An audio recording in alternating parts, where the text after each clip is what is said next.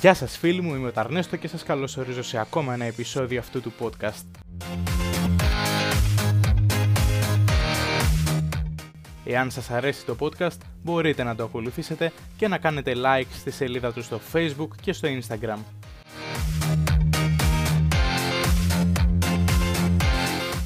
Στο προηγούμενο επεισόδιο έγινε αναφορά σε μία από τις καλύτερες ταινίες του Christopher Nolan, το Prestige. Σε αυτό το επεισόδιο έφτασε ο καιρός να μιλήσουμε για μία σειρά που βασίζεται σε αληθινά γεγονότα.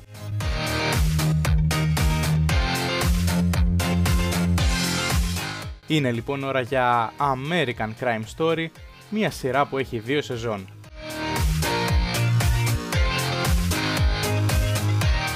Κάθε σεζόν έχει και τη δική της διαφορετική υπόθεση, η οποία και μας παρουσιάζει κάποιο έγκλημα που σημάδεψε ιδιαίτερα την Αμερικανική ιστορία.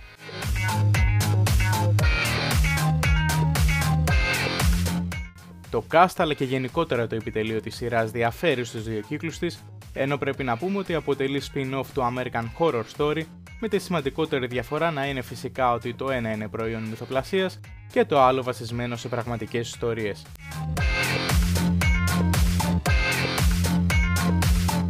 Πάμε να δούμε λοιπόν πιο αναλυτικά πού αναφέρεται η κάθε σεζόν.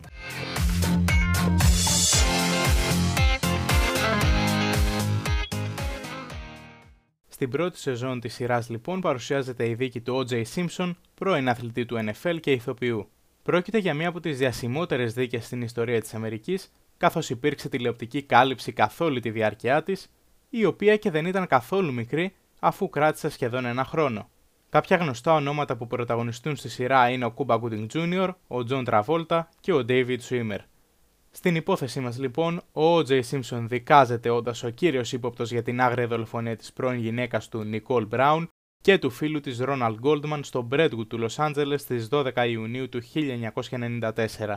Σε αυτό το σημείο ξεκινάει και η υπόθεση της σεζόν με τη σύλληψη του O.J. Simpson και τα πρώτα ενοχοποιητικά στοιχεία που αποκαλύπτονται εναντίον του. Τότε για την υπεράσπιση του αρχίζει να συγκεντρώνεται γύρω του μια ομάδα αρκετά διάσημων δικηγόρων που έλαβε το χαρακτηρισμό Dream Team. Μερικά από τα μέλη της αποτελούσαν η Ρόμπερτ Σαπύρο, Τζόνι Κόχραν, αλλά και ο Ρόμπερτ Καρντάσιαν, πατέρας των γνωστών διασημοτήτων αλλά και στενός φίλος του Σίμψον. Αυτό που παρακολουθούμε εμείς ως θεατές, ωστόσο, δεν περιορίζεται αποκλειστικά στην κάλυψη της δίκης, αλλά επεκτείνεται και στις προσπάθειες που καταβάλουν προκειμένου να κερδίσουν τόσο η πλευρά των κατηγόρων, όσο και η πλευρά της υπεράσπισης, φτάνοντας μέχρι και την τελική απόφαση των ενόρκων. Βλέπουμε τα σχέδια που προετοιμάζονται, τις τακτικές, νέα στοιχεία που αποκαλύπτονται στην πορεία της δίκης, αλλά και την πολύ σημαντική εμπλοκή των μέσων ενημέρωσης στην υπόθεση, έχοντας κέριο ρόλο στην επίδραση του κοινού που παρακολουθεί αδιάκοπα.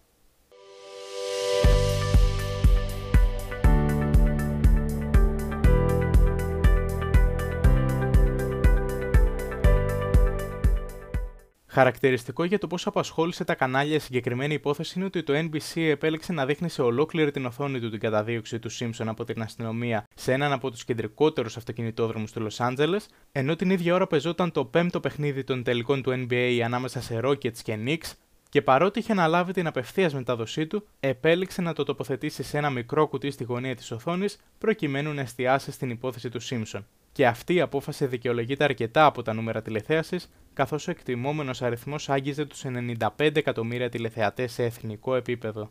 Αυτό που ξεχωρίζει αυτή τη σειρά είναι πως τα περισσότερα από αυτά που συμβαίνουν, ειδικά αυτά που λαμβάνουν χώρα κατά τη διάρκεια της δίκης, πλησιάζουν σχεδόν ολοκληρωτικά τα πραγματικά γεγονότα. Και αυτό φυσικά χάρη στην κάλυψη της ιστορίας από τα μέσα της εποχής δίνοντας έτσι την ευκαιρία στους παράγοντες της σειράς να έχουν πρόσβαση στους διαλόγους αλλά και γενικότερα σε αυτά που συνέβησαν μέσα στην αίθουσα του δικαστηρίου.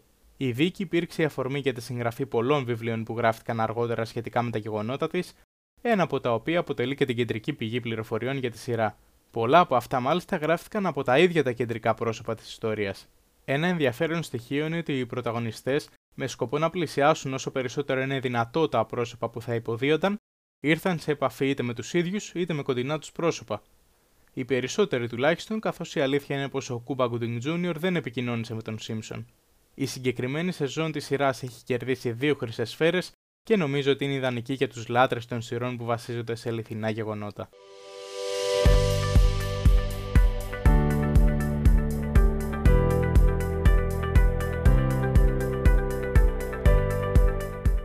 Η δεύτερη σεζόν της σειράς αφορά τη δολοφονία του γνωστού σχεδιαστή μόδας Gianni Versace στις 15 Ιουλίου του 1997 στο Μαϊάμι. Στο βασικό cast της σειράς βρίσκονται οι Darren Criss, Edgar Ramirez, Ricky Martin και Penelope Cruz.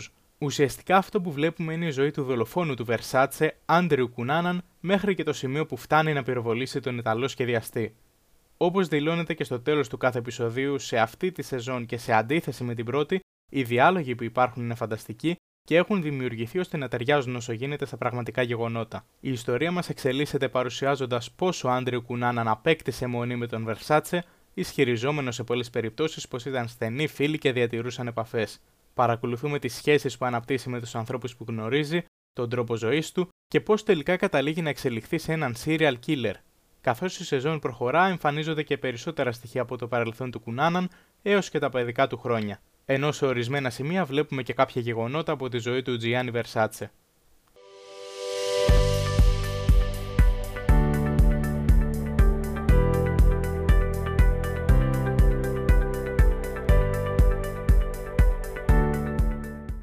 Σαν σεζόν είναι η αλήθεια ότι τη θεωρώ αρκετά κατώτερη συγκριτικά με την πρώτη. Αυτό οφείλεται περισσότερο στον τρόπο παρουσίασης της ιστορίας, καθώς αυτό που συμβαίνει ουσιαστικά είναι να πηγαίνουμε από επεισόδιο σε επεισόδιο όλο και πιο πίσω στο παρελθόν. Και στη συγκεκριμένη περίπτωση με κούρασε σε κάποια σημεία ακριβώς γιατί είχαμε δει ήδη το πώς θα εξελιχθούν τα πράγματα, έχοντας μάλιστα σε μερικές περιπτώσεις και την εξήγηση που αυτά συνέβησαν. Γενικότερα η ιστορία ήταν αρκετά ενδιαφέρουσα και προσωπικά έχω την εντύπωση ότι θα ήταν αρκετά ψηλότερα σαν σεζόν με μια πιο νορμάλ εξέλιξη των γεγονότων. Φυσικά αυτά είναι γούστα, οπότε ας προχωρήσουμε. Η δεύτερη σεζόν του American Crime Story κέρδισε επίσης δύο χρυσές σφαίρες, ενώ αξίζει να γίνει μια αναφορά στον Darren Criss που υποδίεται τον Άντριου Κουνάναν καθώς πραγματικά έχει μια πολύ καλή και πιστική ερμηνεία και κέρδισε μάλιστα για το συγκεκριμένο ρόλο τη χρυσή σφαίρα καλύτερου ηθοποιού. Και αυτή η σεζόν, όπως και η πρώτη, είναι βασισμένη σε βιβλίο, αντλώντας από αυτό τα στοιχεία που παρουσιάζει. Ωστόσο, παρά το γεγονός πως στη σειρά βλέπουμε ότι ο Βερσάτσα και ο Κουνάναν έχουν γνωριστεί στο παρελθόν, δεν έχει επιβεβαιωθεί κάτι τέτοιο επίσημα. Η οικογένεια του Βερσάτσε μάλιστα άσκησε έντονη κριτική στη σειρά και δήλωσε πως δεν είχε καμία εμπλοκή με αυτήν, ούτε και την ενέκρινε ποτέ, τονίζοντας πως πρέπει να θεωρηθεί προϊόν μυθοπλασίας.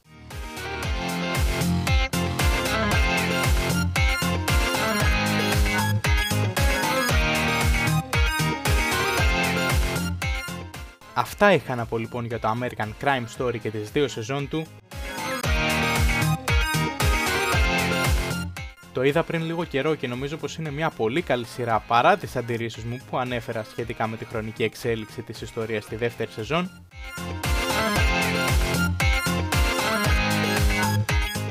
Η σειρά συνεχίζεται ακόμα και πρόκειται να κυκλοφορήσει άλλη μία σεζόν με θέμα την πρόταση μομφής κατά του 42ου Προέδρου των Ηνωμένων Πολιτειών, Bill Clinton.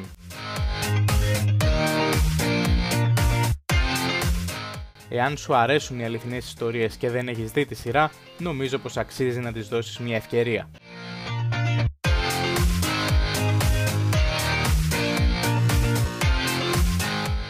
Αυτό ήταν το πέμπτο επεισόδιο. Ήταν ώρα για American Crime Story. Ελπίζω να σας άρεσε. Για να μαθαίνετε πρώτοι για την κυκλοφορία των καινούργιων επεισοδίων, μπορείτε να ακολουθήσετε τη σελίδα του podcast στο Facebook και στο Instagram.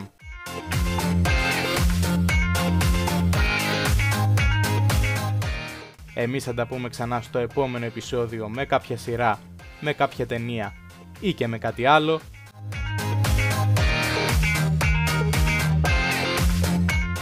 Σας ευχαριστώ πολύ που με ακούσατε. Καλή συνέχεια. Και σε περίπτωση που δεν τα ξαναπούμε, good afternoon, good evening and good night.